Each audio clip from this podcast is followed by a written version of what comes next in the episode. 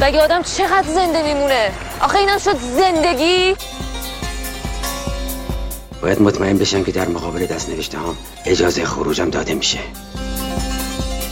از سال 57 تا الان خیلی فیلم ها توقیف شدن. یا برای همیشه یا هم برای مدتی. خیلی از فیلم ها هم سانسور شدن و بعدش از توقیف در اومدن.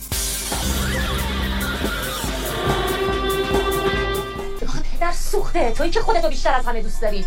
توی که از هر چیز زن تو دنیا بعدت میاد این حرفو به دهنت نیار که خندم می‌گیره. در پادکست سینما سانسور قرار سرک بکشیم توی تاریخ سینمای ایران. چیزی یه, یه،, یه فیلم خاصیه یه فیلم هنریه پر از صحنه‌های سیاسی. با من مهدی تاهباز در پادکست سینما سانسور همراه باشید.